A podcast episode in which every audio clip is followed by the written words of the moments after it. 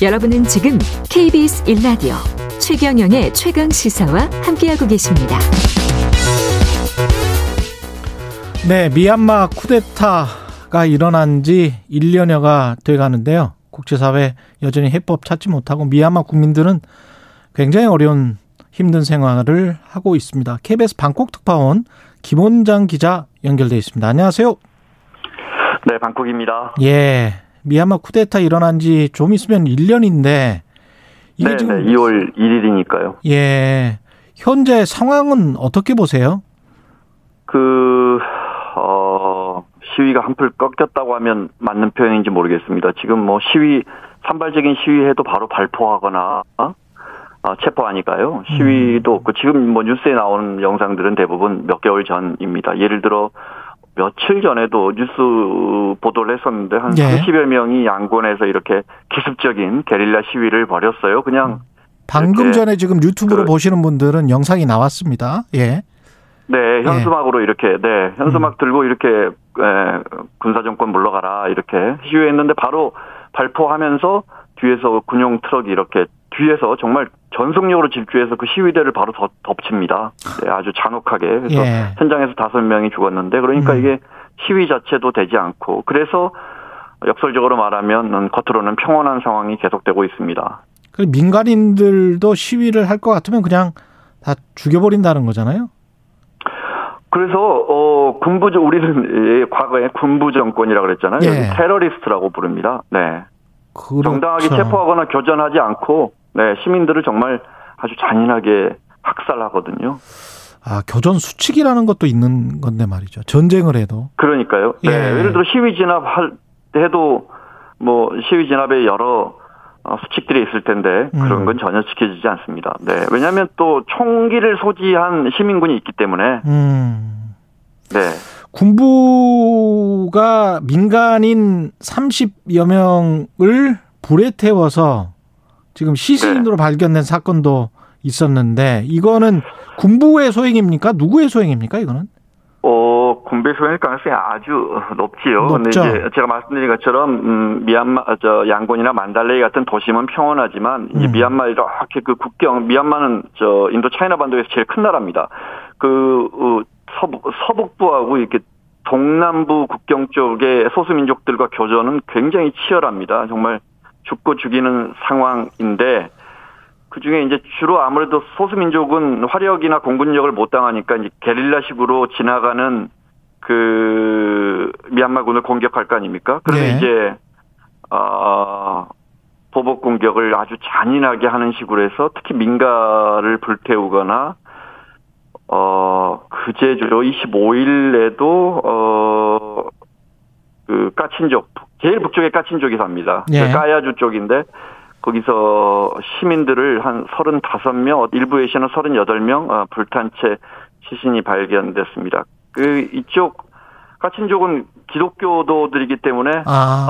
어, 크리스마스가 큰 명절이었을 텐데 예. 네, 이날 지난 7일에도 너무 잔혹해서 제가 기사를 쓰지 않았는데 어, 음. 사가잉주에서 어, 사가행주 바로 옆에 줍니다. 네. 그 11명 주민들이 서로 묶인 채 불타 있었는데, 여기는. 묶인 채 불타 있었다? 산채로, 네, 산채로, 음. 어, 불태워졌다고 주장하고 있어요. 근데 그렇게 추정할 수 있는 사진을 보면, 음, 그렇게 음. 추정할 수 있는 근거들이 좀 있고, 11명이 죽었는데, 음. 아, 14살이 1명, 17살이 4명, 이렇게 미성년자가 5명입니다. 그러니까 참, 그 미얀 어, 네. 시민군이나 반군이 기습 게릴라식 공격을 하고 그런 미얀마 정규군이 들이닥쳐서 마을을 불태우고 주민들을 학살하는 정말 그 인류 전쟁사의 야만적 패턴이 지금 미얀마에서 또 그대로 재현되고 있는 겁니다. 예. 이게 군부는 어떤 계산을 하고 있는 걸까요? 그러니까 이렇게 공포 정치를 네. 통해서 한동안 진압을 다 하면 계속 장기 집권할 수 있다 이런 계산이 있습니까? 그러겠죠. 예. 네. 군부의 속셈이라는 게, 음, 여기 이제, 네, 영국으로부터 독립하고, 아, 군부 정권이 계속되다가 88년에 이제 국민들이 일어서서 독재 정권을 무너뜨렸는데 그랬죠. 다시 또 군부가 아, 아, 이, 뭐, 내정 안전을 기하고 우리는 빠지겠습니다. 참 예전에 우리도 들어본 말입니다. 예. 아, 그렇게 해서 들어와서 다시 군부 정권이 시작됐고 음. 결국 아웅산 수치가 27, 8년 싸우다가 2016년 총선에서 압승해서 이겨서 문민정부 만들었고 그러다 군부와 권력을 분점했다. 이제 절반씩 나눠갔죠 그렇죠. 사실상. 예. 그 아웅산 수치는 아마 지난 11월 총선만 기다렸을 거예요. 근데 음. 거기서 83%는 압승을 거둬서 올 2월 1일 문민정부 2기가 취임하는 날 바로 쿠데타가 일어났단 말이죠. 음. 그 민 아웅 훌랑이라는 그 군인이 이제 정년퇴직을 앞두고 권력이 완전히 넘어가겠다 싶으니까 쿠데타를 일으킨 건데 이제 2023년에 총선 다시 치르겠다지만 그때까지 이제 아웅산 수치는 완전 수십 년 징역형을 선고할 것이고 NLD 이제 민주주의 민족동맹 과거 여당은 해산시킬 것이고 그렇게 총선 치러서 장기 집권 하려고 하지 않겠습니까? 그 뒤에 뭐 미나우 홀랑이 지금 67세인가 그렇습니다. 뭐 10년, 예. 20년 장기 집권 이 동남아에서는 뭐 흔한 일입니다. 예. 캄보디아 혼센 총리가 지금 36년째 집권하고 있으니까요. 그렇죠. 음. 네. 미국이나 국제사회 움직임도 뭐 뚜렷한 게 없는 것 같고 거기다가 이제 미얀마 뒤에 지금 중국이 있는 것 같아서 네, 네. 예 상황을 어떻게 봐야 되나요? 국제 환경은? 어, 일전에 한번 제가 설명드렸는데, 예. 어, 중국은 이제 국경을 접하고 있죠. 왼, 저, 서쪽으로는 인도, 북쪽으로는 중국, 동쪽으로는 이곳 태국과 미얀마가 접, 접하고 있는데, 음. 모든 경제가, 여기 태국만 해도, 어, 미얀마 경제의 한 6, 7배가 되는데, 어, 완전히 과거에 일본에 종속돼 있다 지금 중국에 종속되고 있거든요. 아. 중국과 경제, 외교, 안보가, 어, 굉장히 종속돼 있습니다. 네. 음. 그런 상황에서 여기 여기서 미국을 한 번에 못 가요 비행기로 왜냐하면 무슨 말이냐면 지금 미국이 제일 반대편이 이곳 이곳입니다. 예. 그러니까 지리적으로나 외교 안보적으로 굉장히 미국은 멀리 있는 거예요. 아, 중국은. 가까이 있고. 예. 중국은 바로 옆에 있고요. 예.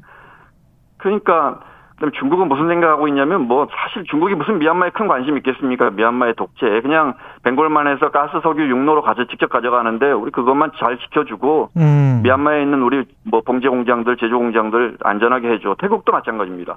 태국도 괜한 민주화 시위해서 우리까지 번지지 않게 해줘. 음. 뭐 태국도 저기 저 쿠데타 군부 정권이거든요. 예. 네. 뭐 그런 상황이고 안보리는 멀리 있고 음. 그뭐 서부 선진국이 이렇다 뭘할 수 있는 게 예를 들어 예. 우리 정부도 여러 번 성명 발표하고 미얀마에 우리 그 미얀마에 무기 많이 팔았었거든요. 성명 발표 말고 어떤 행동, 행동은 못 하고 있다는 거죠 서방 진영도. 그렇습니다. 예를 들어 예. 한국이란 나라가 무기 우리가 여섯 번째 교역 교역국인데 어. 무기 금수 한들 뭐 중국이나 다른 데서 사니까. 무기가 있을 테니까요. 음. 네네. 이게 이런 상황에서 고립무원의 상황인데 참 과거 이제 네. 광주를 생각해 보면 너무나 안타까운데요. 미얀마 네, 시민들이 어떻게 희망을 아직도 가지고 있나요? 어떻습니까? 그러겠지요. 네. 음. 어, 지난 5년간 이미 민주적인 선거와 민주정부를 경험했고, 매일 유튜브, 휴대폰으로 유튜브 보고, 페이스북 하고, 아. 또 학- 지난 10여 년 동안 경제가 많이 발전했기 때문에 대학도 많이 가고, 근데 정부가 무너졌단 말이죠. 음. 아, 계속 싸우려 할 겁니다. 근데 이 네. 5년 동안의 어, 민주주의의 네. 어떤 경험이 다른 세대들 특히 이제 과거 그 뭐 구세대랄지 이 군부 독재 정권에 그냥 뭐 그 고개를 익숙한. 숙였던 예 네. 그런 사람들한테는 영향을 안 미칠 거 아니에요.